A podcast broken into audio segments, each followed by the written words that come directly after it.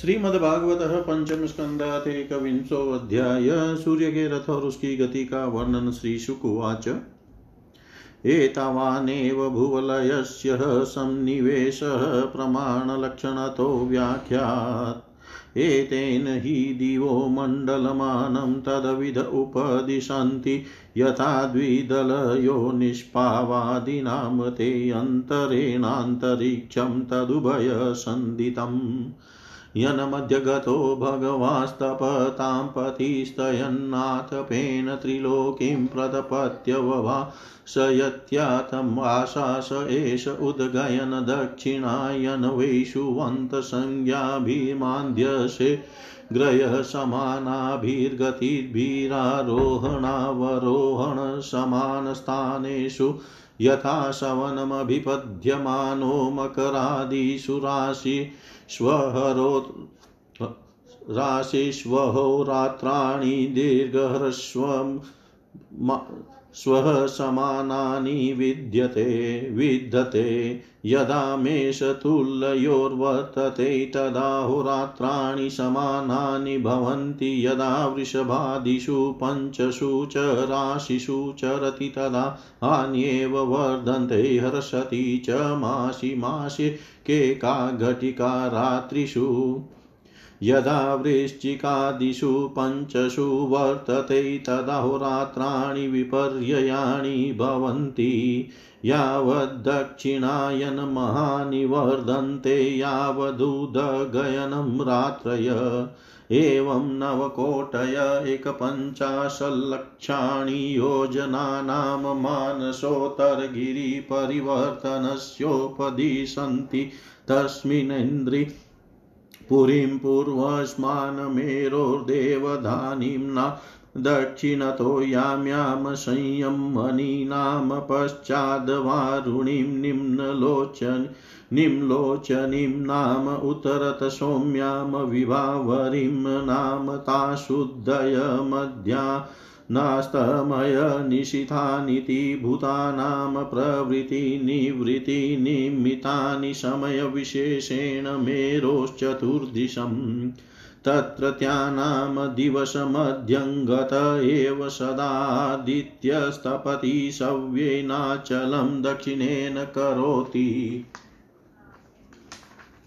यत्रोदेति तस्य समानसूत्रनिपाते निम्लोचति यत्र क्वचन स्यन्देनाभितपति तस्य हेष समानसूत्रनिपाते प्रस्थापयति तत्र गतं न पश्यन्ति ये तं समनुपश्येरन् यदा चेन्द्रयः पुर्यः प्रचलते पञ्चदशः घटिकाभिर्याम्यां शपादकोटिद्वयं योजनाना सार्धद्वादशलक्षाणि साधिकानि चोपयाति। एवं ततो वारुणीं सौम्यामिन्द्रीं च पुनस्तथान्ये च ग्रहा सोमदयो नक्षत्र सह ज्योतिश्चक्रे समभ्युध्यन्ति, सह वाणीं लोचन्ति एवं मुहूर्तेन चतुस्त्रिंशल्लक्षयोजनान्यष्टशताधिकानि शौरो रथस्त्रयी मयो अशोचतु चतस्त्रिषु परिवर्तते पुरीषु। यस्येकं चक्रं द्वादशारं षणनेमि त्रिणाभिसंवत्सरात्मकं सममनन्ति तस्याक्षो मेरुमूर्धनि कृतो मानसतो मानसोत्तरे कृतेतरभागो यत्र प्रोतं रविरथचक्रं तेलयन्त्रचक्रवद ब्रह्मन्मानसोत्तरगिरो परिभ्रमति तस्मिन्नक्षे कृतमूलोदित्यो अक्षस्तूर्यमानेन शमितस्तेलयन्त्राक्षवद ध्रुवे कृतो परिभाग रथनिरस्तु षट्त्रिशल्लक्षयोजनायतस्ततुरीयभागविशालस्तावानरविरतयुगो यत्र हयाच्छन्दो नामान सप्तरुणयोजिता वहन्ति देवमादित्यम्। पुरस्तात् स वितु ऋण पश्चाच नियुक्तशौत्यै कर्मणि किलास्ते तथा बालखिल्या ऋषय अङ्गुष्ठपर्वमात्राः षष्टिसहस्राणि पुरतः सूर्यं सुक्तवाकाय नियुक्ता संस्तुवन्ति। तथान्ये च ऋषयो गन्धर्वाप्सरसो नाग ग्रामण्यो यातुधाना देवा इत्येकेकशो गणा सप्तचतुर्दशमासि मासि भगवन्तम् सूर्यमात्मानं नानानामानं पृथङ्गनानानामान् पृथक् कर्मभिर्द्वन्द्वसः उपासते। लक्षोत्तरं सार्धनवकोटियोजनपरिमण्डलं भुवलयस्य क्षणेन सगव्युत्युत्तरं द्विसहस्रयोजनानि स भुङ्क्ते। द्विसहस्रयोजनानि स भुङ्क्ते।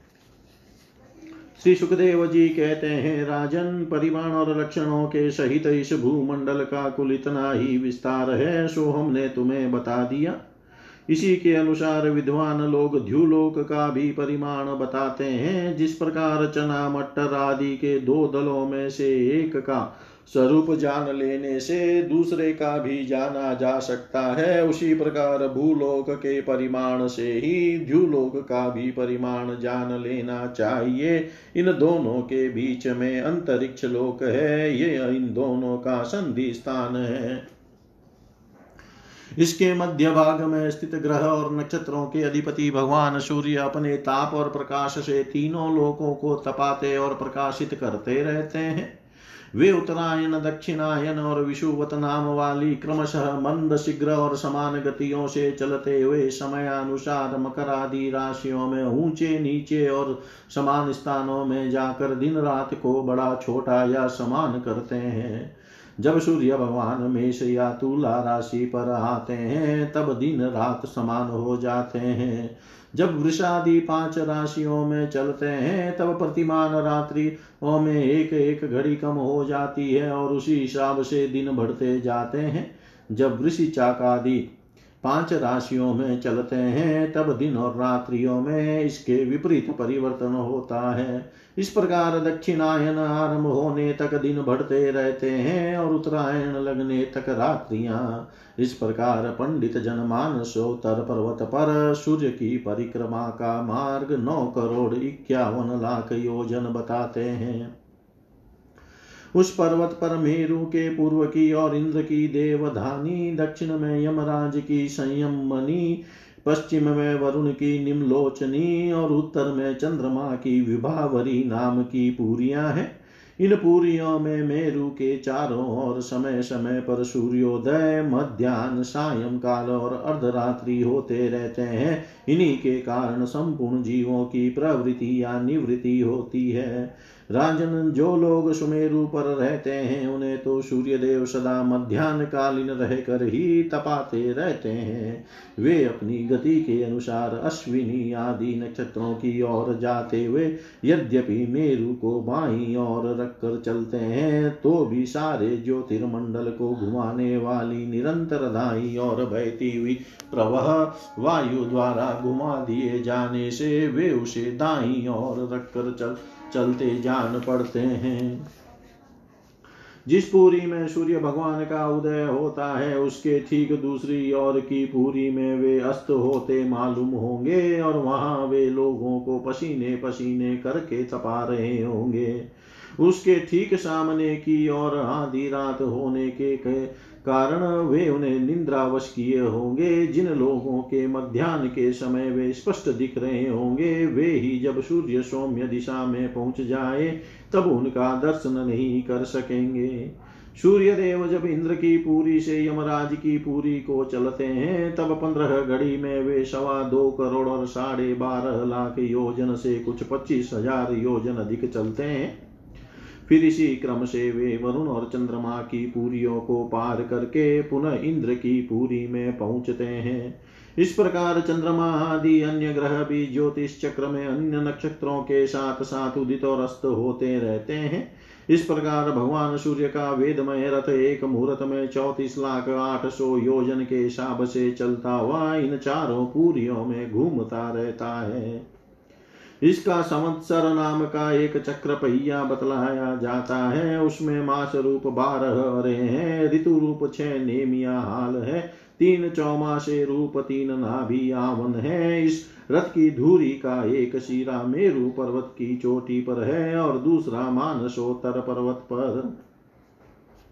इसमें लगा हुआ यह पहिया कोलू के पहिए के समान घूमता हुआ मानसोत्तर पर्वत के ऊपर चक्कर लगाता है। इस धूरी में जिसका मूल भाग जुड़ा हुआ है, ऐसी एक धूरी और है। वह लंबाई में इससे चौथाई है। उसका ऊपरी भाग तेल यंत्र के धूरे के समान ध्रुव लोक से लगा हुआ है।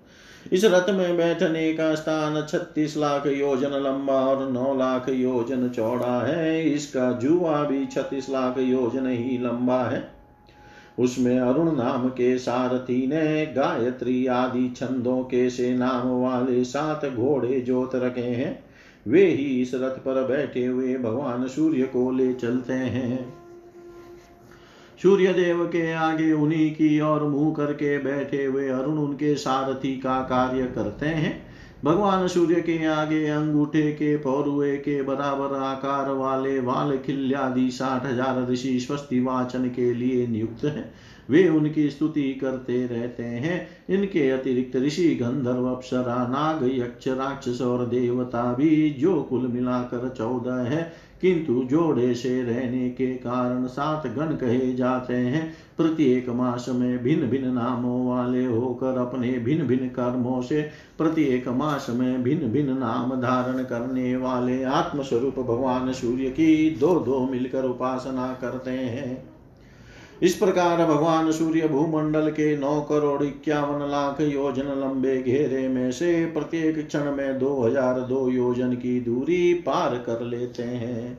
इति श्रीमद्भागवते महापुराणे पारमहंस्यां संहितायां पंचम स्कन्धे ज्योतिश्चक्र सूर्यरथमण्डलवर्णनम् नामेकविंशोऽध्याय सर्वं श्रीशां सदाशिवार्पणम् अस्तु। ॐ विष्णवे नम। ॐ विष्णवे नम। ॐ विष्णवे नमः। श्रीमद्भागवत पंचम स्कंद द्वांशो अध्याय भिन्न भिन्न ग्रहों की स्थिति और गति का वर्णन राजोवाच। यदे तद भगवत आदित्यस्य मेरुं ध्रुवं च प्रदक्षिणेन प्ररीका क्राम क्रामतो राशिनामभिमुखं प्रचलितं चाप्रदक्षिणं भागवतोपवर्णितममुष्य वयं कथमनुमिमिमहीति। स होवाच। यथा कुलालचक्रेण भ्रमता सह ब्रह्मतां तदाश्रयाणां पिपीलाकिद पिपीला पिपीलिकादीनां गतिरन्येव प्रदेशान्तरयस्वेप्यु उपलभ्यमानत्वादेवं नक्षत्रराशिभिरुपलक्षितेन कालचक्रेण ध्रुवं मेरुं च प्रदक्षिणेन परिधावता सह परिधावमानानां तदाश्रयाणां सूर्यादीनां ग्रहाणां गतिरन्येव नक्षत्रान्तरैराश्यन्तरे चोपलभ्यमानत्वात्।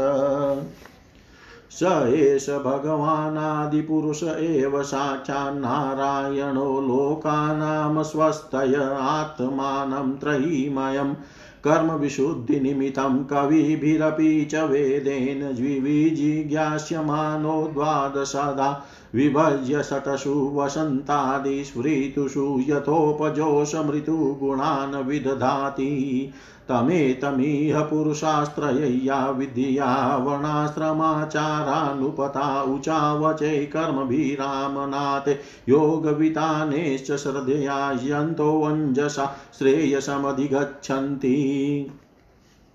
अथ अथ स एष आत्मा लोकानां ध्यावा पृथिव्योरन्तरेण नभो वलयस्य कालचक्रगतो द्वादशमासान् भुङ्क्ते राशिसंज्ञानसंवत्सरावयव आनमास पक्षद्वयं दिवान्यनक्तचेति सपार्दक्षद्वयमुपदिशन्ति यावता षष्ठमंसं भुञ्जित स वै ऋतुरित्युपदिश्यते संवत्सरावयवः अथ च यावतार्धेन नभो विद्यां प्रचरति तं कालमयन च माचक्षते अथ च यावन्नभो मण्डलं स द्यावा पृथिव्योर्मण्डलाभ्यां कात्सर्येण सह भुञ्जित तं कालं संवत्सरं परिवत्सरमिडावत्सरमनुवत्सरं वत्सरमिति। भानोर्मान्द्यशीघ्रय समगतिभिः समामनन्ति। एवं चन्द्रमा अर्कगर्भस्तिभ्य उपरिष्टालक्ष्ययोजनत उपलभ्यमानो अर्कस्य संवत्सरभुक्तिं पक्षाभ्यां मासभुक्तिं सपादक्षाभ्यां दिनेनेव पक्षभुक्तिमग्रचारी द्रुततरगमनो भुङ्क्ते अथ चापूर्यमाणाभिश्च कलाभिरमराणां क्षीयमाणाभिश्च कलाभिः पितॄणामहोरात्राणि पूर्वपक्षा परपक्षाभ्यां वितन्वान् सर्वजीवनिव, प्राणो जीवशेकमेकं नक्षत्रं त्रिंशतः मूर्तै भुङ्क्ते। य एष षोडशकलः भगवान्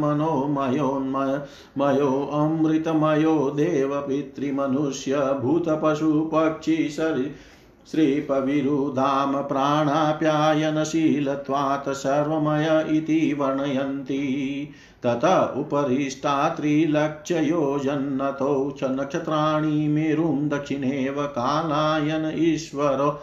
ईश्वरयोजितानि सहाभिजिताष्टविंशति तत उपरिष्टादुषना द्विलक्षयोजनत उपलभ्यते पुरत पश्चात् सहेव वार्कस्य शीघ्रय्यमान्द्यसाम्याभिर्गतिभिरकवचरति लोकानां नित्यदानुकूल एव प्रायेण वशयश्चारेणानुमीयते सवृष्टिविष्टं ग्रहोपशमन। उषन्नस्सा बुद्धो व्याख्यातस्तत उपरिष्टाद्विलक्षयोजनतो बुधः सोमसुत उपलभ्यमान्।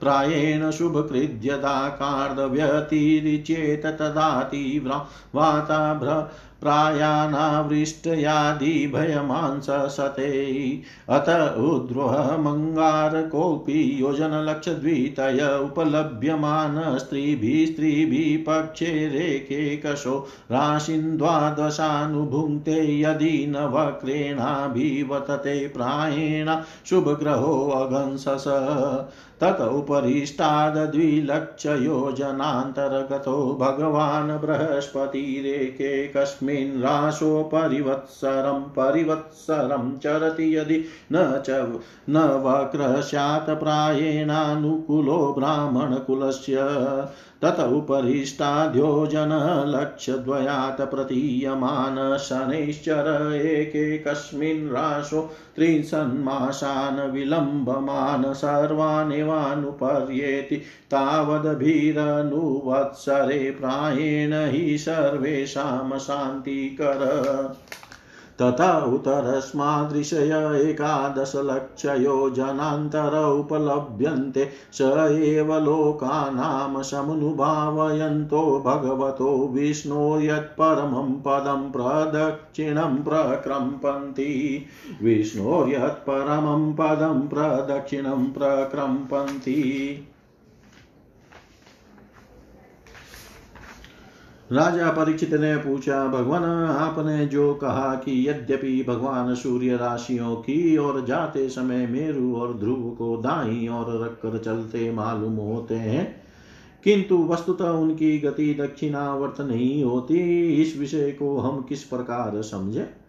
श्री सुखदेव जी ने कहा, राजन जैसे कुमार के घूमते हुए चाक पर बैठकर उसके साथ घूमती हुई चिंटी आदि की अपनी गति उससे भिन्न ही है, क्योंकि वह भिन्न भिन्न समय में उस चक्र के भिन्न भिन्न स्थानों में देखी जाती है। उसी प्रकार नक्षत्र और राशियों से उपलक्षित काल चक्र में पढ़कर ध्रुव और मेरु को दाएँ रखकर घूमने वाले सूर्य आदि ग्रहों की गति वास्तव में उससे भिन्न नहीं है। क्योंकि वे काल भेद से भिन्न भिन्न राशि और नक्षत्रों में देखे जब देख पड़ते हैं।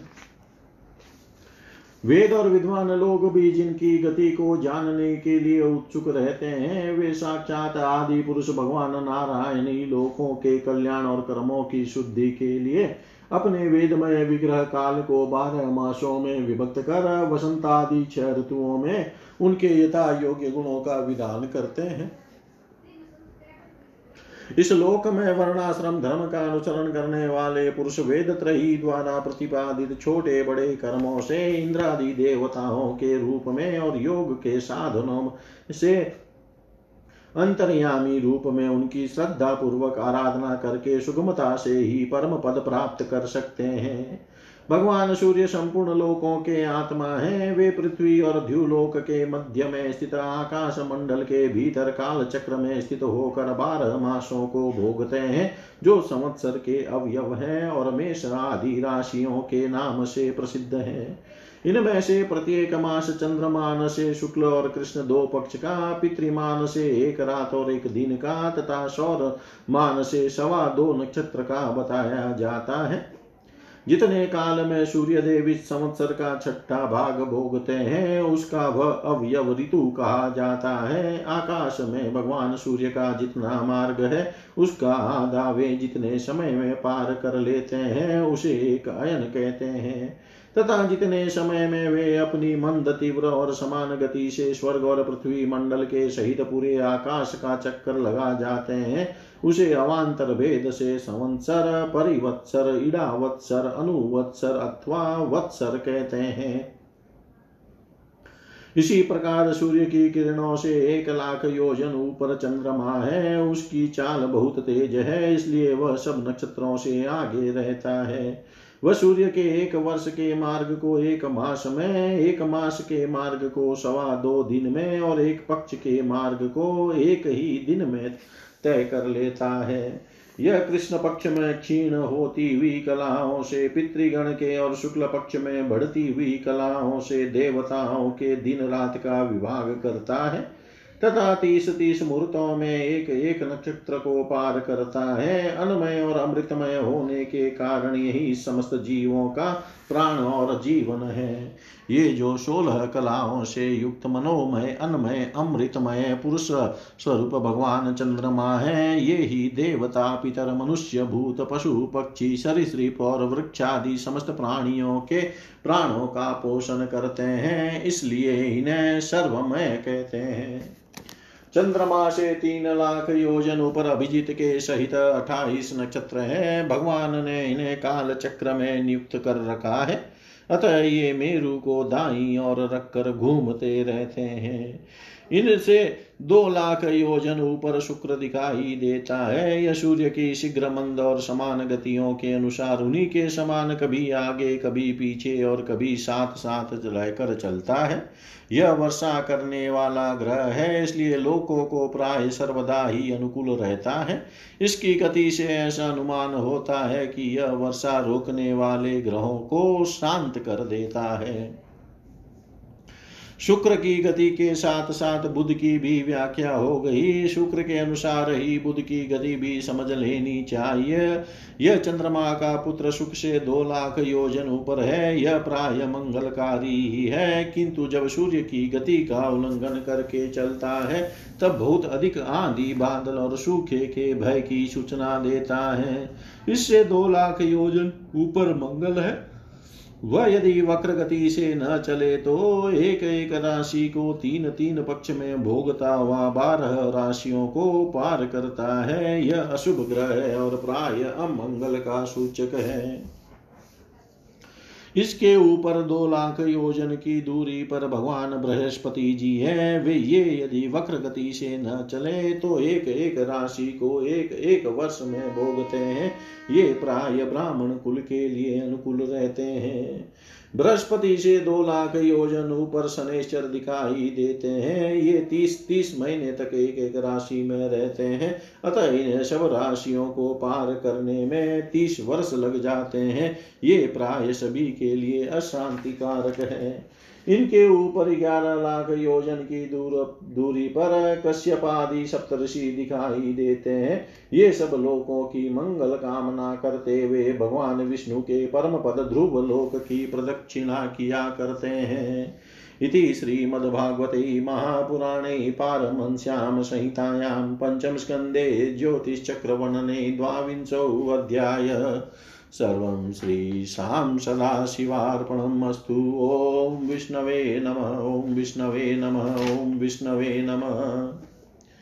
श्रीमद्भागवत पंचम स्कंद त्रयोविंशोऽध्याय शिशुमार चक्र का वर्णन श्री शुकुवाच अथ तस्मात् परतस्त्रययो दशलक्षयोजनान्तरतो यतद्विष्णो परमं पदं विवदन्ति। यत्र हि महाभागवतो ध्रुवोतानपादिरग्निनेन्द्रेण प्रजापतिना कश्यपेन धर्मेण च समकालयुग्भिः स बहुमानं दक्षिणतः क्रियमाण इदानीमपि कल्पजीविनामाजीव्य उपास्ते, तस्येहानुभाव उपवर्णि गणित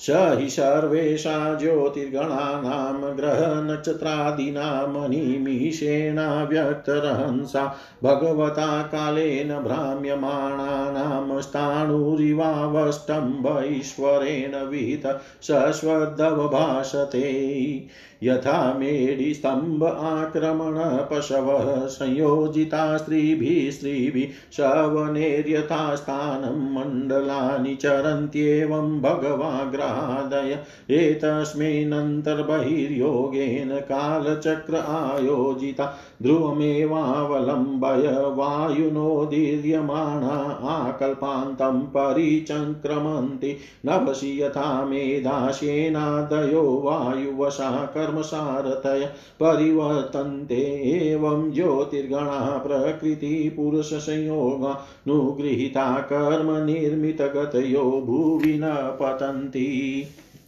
केचनेतज्योतिरनीकं शिशुमारसंस्थानेन भगवतो वासुदेवस्य योगधारणायामनुवर्णयन्ति।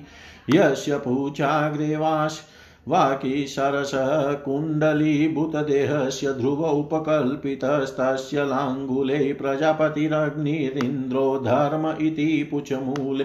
धाता विधाता च कटयाम सप्तशय तस्य दक्षिणार्वत कुण्डलीभूतशरीरस्य यान्युदगयनानि दक्षिणपार्श्वे तु नक्षत्राण्युपकल्पयन्ते दक्षिणायनानि तु सव्ये यथा शिशुमारस्य कुण्डला भोगसन्निवेशस्य पार्श्वयोरुभयोरप्यवयवा समसङ्ख्या भवन्ति। पृष्ठे त्वजविधि आकाशगङ्गाचोदरत।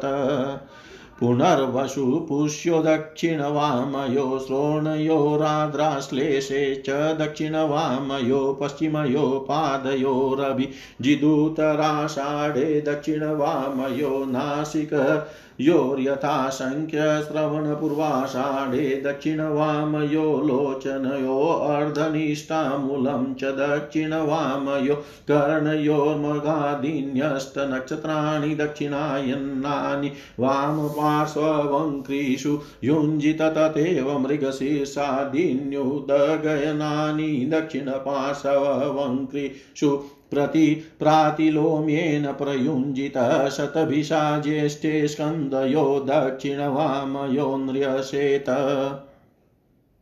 उत्तराहनावगास्तिरदराहनो यमो मुखेषु चाङ्गारकशनैश्चर उपस्थे बृहस्पति ककुधि वक्षस्यादित्यो हृदये नारायणो मनसि चन्द्रो नाभ्यामुशनास्तन्नयोरश्विनो बुध प्राणापानयो राहुर्गले केतव सर्वाङ्गेषु रोमषु सर्वे तारागणा एतदु एव भगवतो विष्णो सर्वदेवतामयं रूपमहरः सन्ध्यायां प्रयतो भाग्यतो निरीक्ष्यमाण उपतिष्ठेत नमो ज्योतिर्लोकाय कालाय नाया निमिषां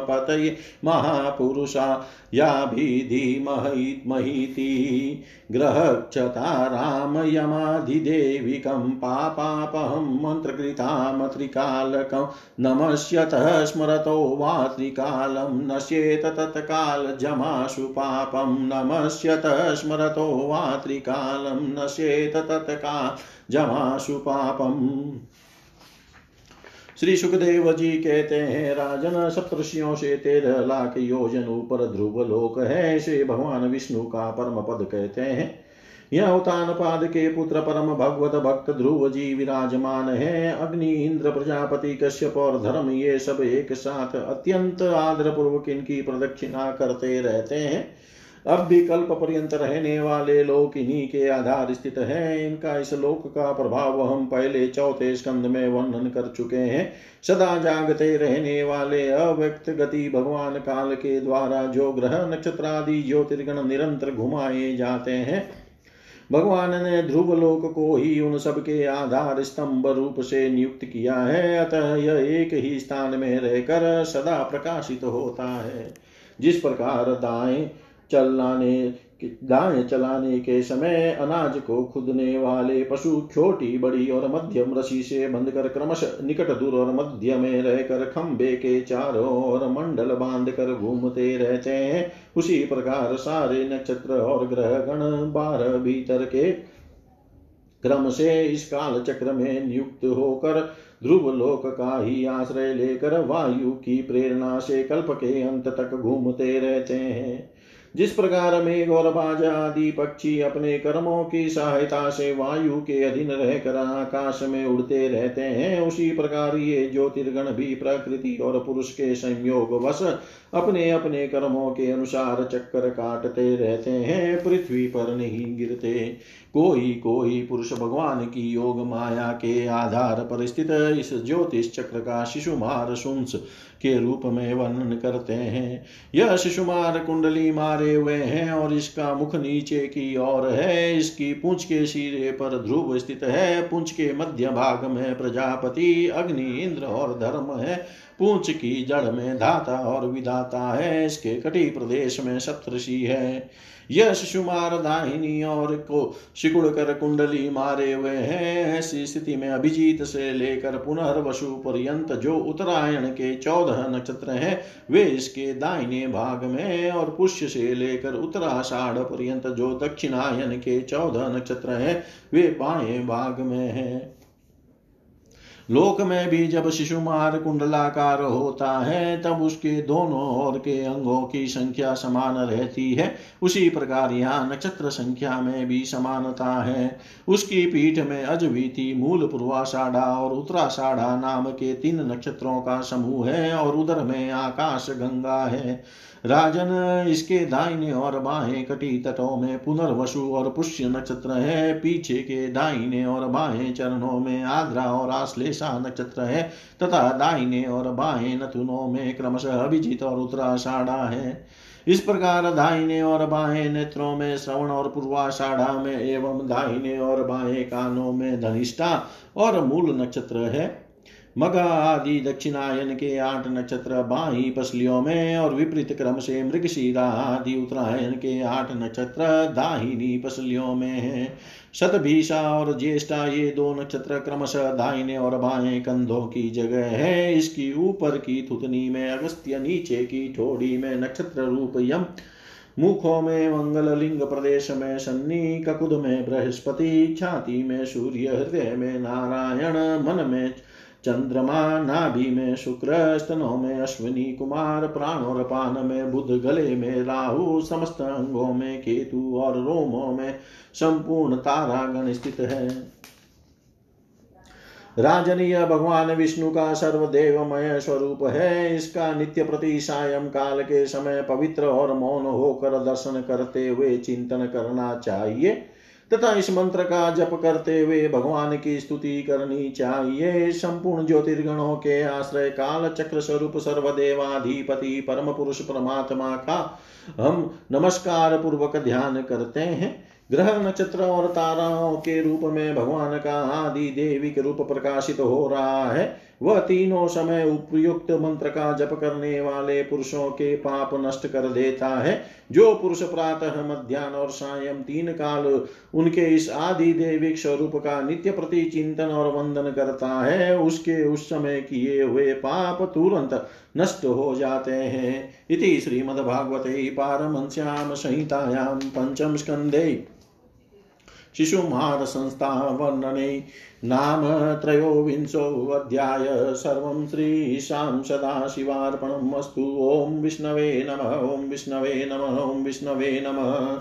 श्रीमद्भागवत पंचम स्कंद चतुर्विंशो अध्याय राहु आदि की स्थिति अतलादि नीचे के लोकों का वर्णन श्री शुकवाच अधस्तात सवितुर्योजनायुतेष्व भानुर्नक्षत्रवचरतीत्येके सोऽसावमरत्वं ग्रहत्वं चालभत भगवदनुकम्पया स्वयमसुरापसदशैङ्केयो हि तदस्य तात जन्मकर्माणि चोपरिष्टाद्व वक्ष्याम यदस्तरणैर्मण्डलं प्रतपतस्तद्विस्तरतो योजनायुतमाचक्षते द्वादशसहस्रं सोमस्य त्रयोदशसहस्रं राहोर्यः पर्वणि तदव्यवधानकृद्वेरानुबन्धसूर्य चन्द्रमसावभिधावति तन्निशम्योभयत्रापि भगवता रक्षणाय प्रयुक्तं सुदर्शनं नाम भागवतं दयितमस्त्रं ततेजसा दुर्विषहं मुहुपरिवतमानमभ्यवस्थितो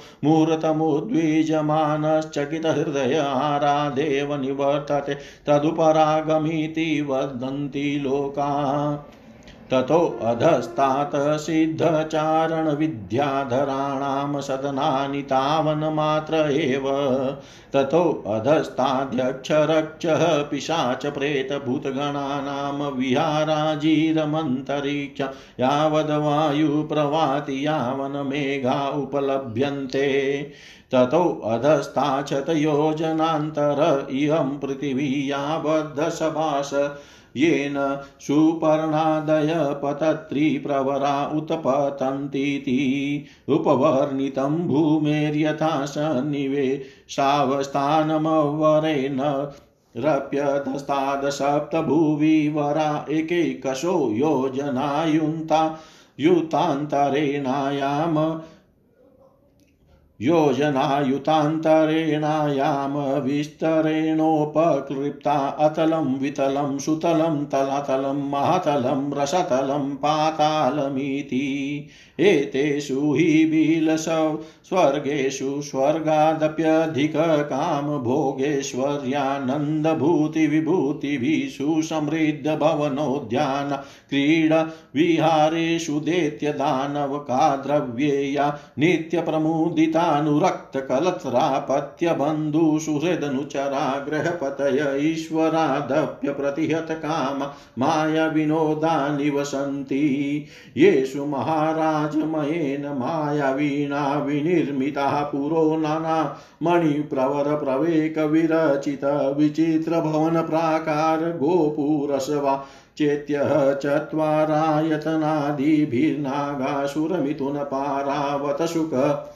सारिकाकेन कृत्रिं भूमिभिविवरेश्वर गृहोत्तमे समलङ्कृताश्चकाशति उद्यानानि चातितरामनेन्द्रियानन्दिभिः कुसुमफलस्तम्भकु स्तम्भक कशुभगकिशलया वनतरुचिरविटपविटपीनां लताङ्गालिङ्गलिङ्गितानां श्रीभिशमिथुनविविधविहङ्गमजलाशयानां मलजलपूर्णानां झषकुल्लो गणचक्षुभितनीरनीरजकुमदकुवलयकः व्यारनीलोत्पललोहितशतपत्रादिवि दिवनेषु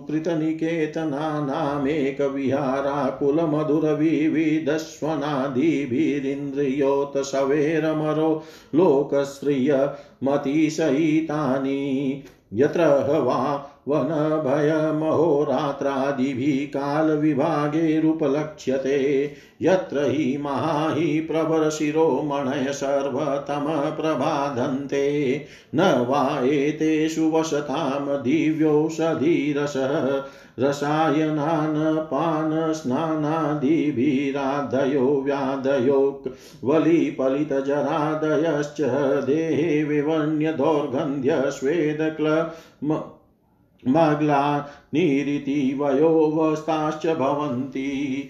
न हि तेषां कल्याणानां प्रभवति कुतश्चन मृत्युर्विना भगवते जशचक्रापदेशात् यस्मिन् प्रविष्टे शुरवधूनां प्रायपुंसवनानि भयादेव स्रवन्ति पतन्ति च। अथ तले मयपुत्रौ असुरो बलो निवसति येन वा हीयसृष्टा षण्वतिर्माया काश्चनाद्यापि मायाविनो धारयन्ति यस्य च जृम्भमाणस्य मुखतस्त्रय स्त्रीगणा उदपद्यन्तस्वैरिण्य कामिन्य इति वा वै विलाय शयनं प्रविष्टं पुरुषं रसेन आटकाकेन साधयित्वा स्वविलासावलोकानुरागस्मितसंला पोपगुहनादिभिश्वेरं किल रमयन्ति यस्मिन्नुपयुक्ते पुरुष ईश्वरोऽहं सिद्धोऽहमित्ययुतमहागजव बलमात्मानमभिमन्यमान कतते मदान्ध इव ततोऽधस्ताद्वितले हरो भगवान् हाटकेश्वर प्रजापति सर्गोपबृह्णाय भवो भवान्य सह मिथुनि भूत आस्ते यतः प्रवृता सरितप्रवराहाटकीनां भयोर्वीर्येण यत्र चित्रभानुर्मातरीश्वना समिद्यमान ओजसा पिबति तनिष्ठयुत हाटकाख्यं स्वर्णं भूषणेनासुरेन्द्रावरोधेषु पुरुषा सह पुरुषीभिः धारयन्ति।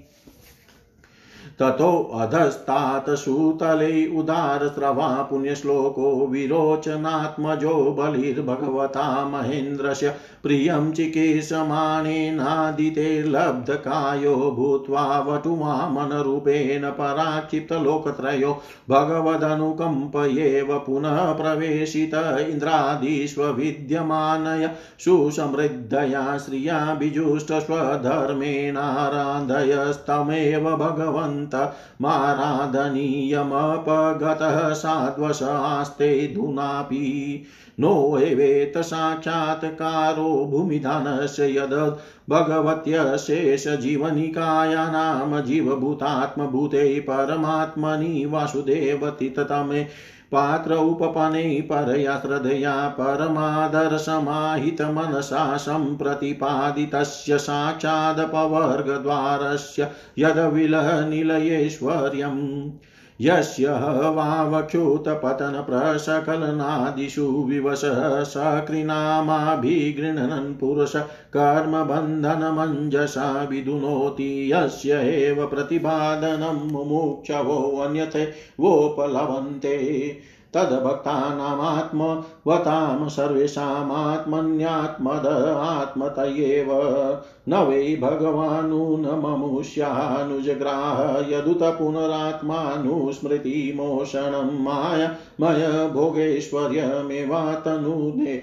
तेति। यतद् भगवतानधिगतान्योपायेन याञ्चाञ्चलेनापरहेत स्वशरीरा वशे शीतलोकत्रयो वरुणपाशेष सम्प्रति मुक्तो गिरिधर्यां चापविद इति होवाच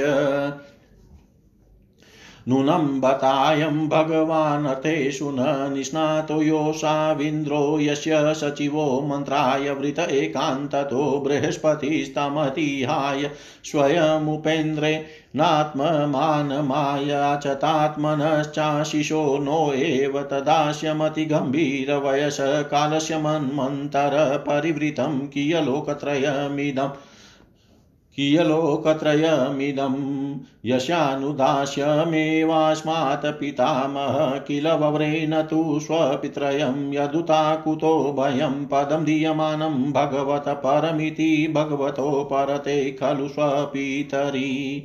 तस्य महानुभावस्यानुपतमर्जितकषायको वास्म वास्मद्विद्धपरिहीन भगवदनुग्रह उपजिगमिषतीति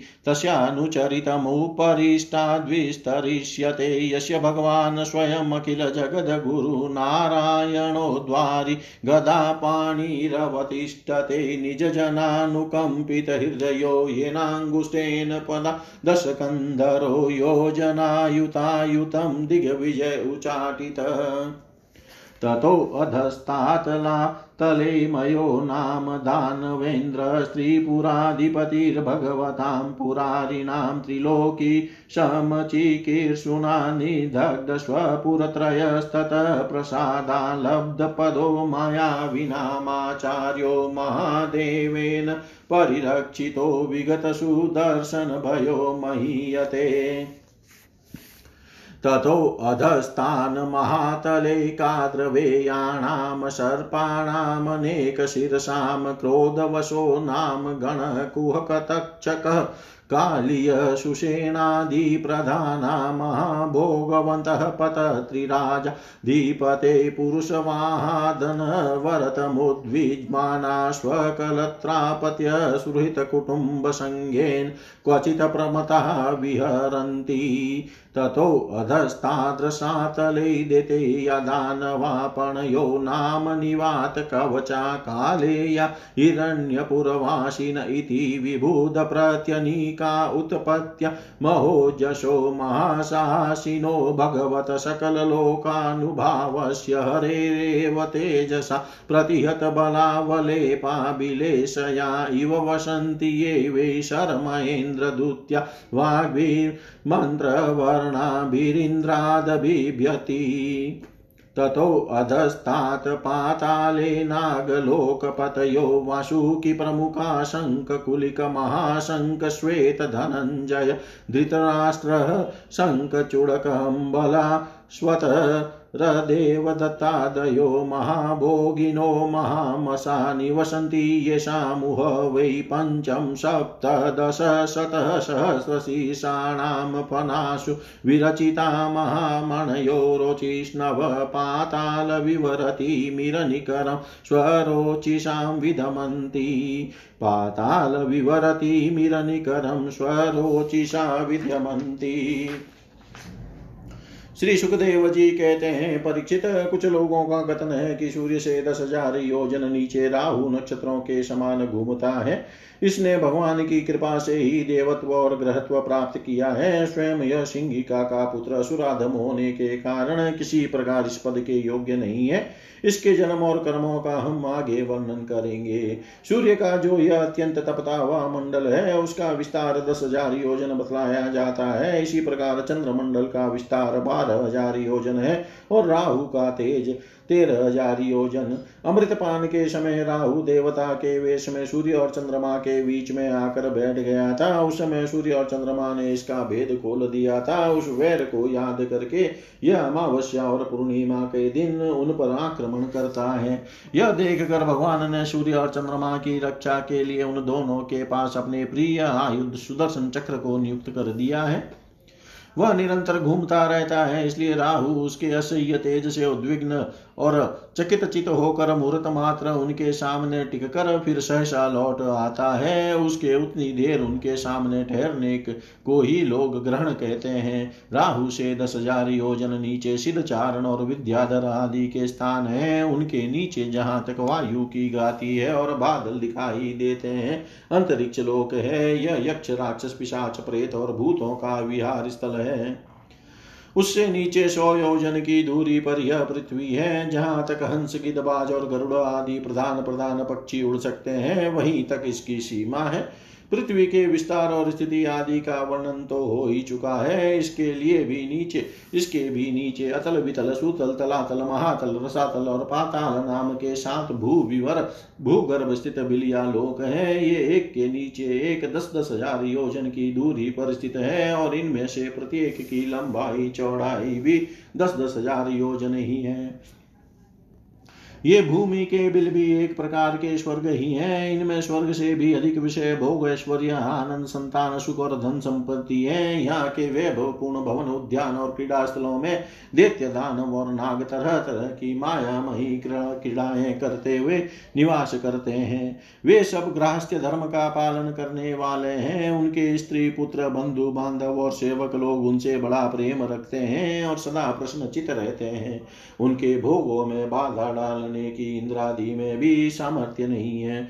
महाराज, इन बिलों में मायावी मैदानव की बनाई हुई अनेक पूरियाँ शोभा से जगमगा रही है, जो अनेक जाति की सुंदर सुंदर श्रेष्ठ मणियों से रचे हुए चित्र विचित्र भवन परकोटे नाग द्वार सभा भवन, मंदिर बड़े बड़े आँगन और गृहों से सुशोभित है, तथा जिनकी कृत्रिम भूमिया भूमियों फर्शों पर नाग और असुरों के जोड़े एवं कबूतर, तोता और मैना आदि पक्षी किलोल करते रहते हैं। ऐसे पातालाधिपतियों के भव्य भवन, उन पूरियों की शोभा बढ़ाते हैं। वहाँ के बगीचे भी अपनी शोभा से देवलोक के उद्यानों की शोभा को मात करते हैं। उनमें अनेकों वृक्ष हैं, जिनकी सुंदर डालियाँ फल फूलों के गुच्छों और कोमल कौपलों के भार से झुकी रहती है, तथा जिन्हें तरह तरह की लताओं ने अपने अंग पास से बाँध रखा है। वहाँ जो निर्मल जल से भरे हुए अनेकों जलाशय हैं, उनमें विविध विहंगों के जोड़े विलास करते रहते हैं। इन वृक्षों और जलाशयों की सुषुमना, सुषमा से वे उद्यान बड़ी शोभा पा रहे हैं। उन जलाशयों में रहने वाली मछलियाँ जब खिलवाड़ करती हुई उछलती है, तब उनका हिल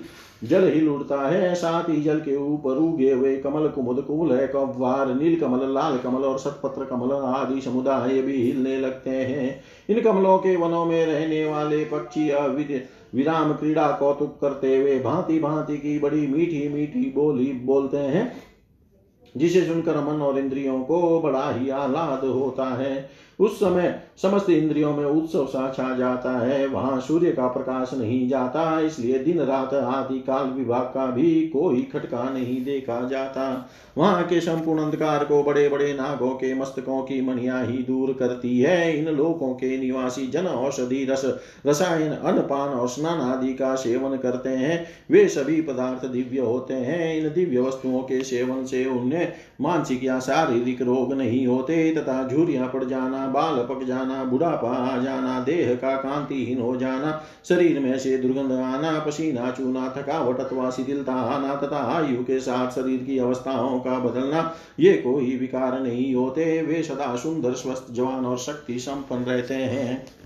उन पुण्य पुरुषों के भगवान के तेज रूप सुदर्शन चक्र के सिवा और किसी धाधन से मृत्यु नहीं हो सकती। सुदर्शन चक्र के तो आते ही भय के कारण असुर मणियों का गर्भ स्रावा और गर्भपात हो जाता है। अतल लोक में मैदानों का पुत्र असुर बल रहता है। उसने छियानबे प्रकार की माया रची है। उनमें से कोई कोई आज भी मायावी पुरुषों में पाई जाती है। उसने एक बार जम्बाई ली थी। उस समय उसके मुख से स्वेरिणी केवल अपने वर्ण के पुरुषों से रमण करने वाली कामिनी अन्य वर्णों के पुरुषों से भी समागम करने वाली और पुंछ चली अत्यंत चंचल स्वभाव वाली तीन प्रकार की स्त्रियाँ उत्पन्न हुई।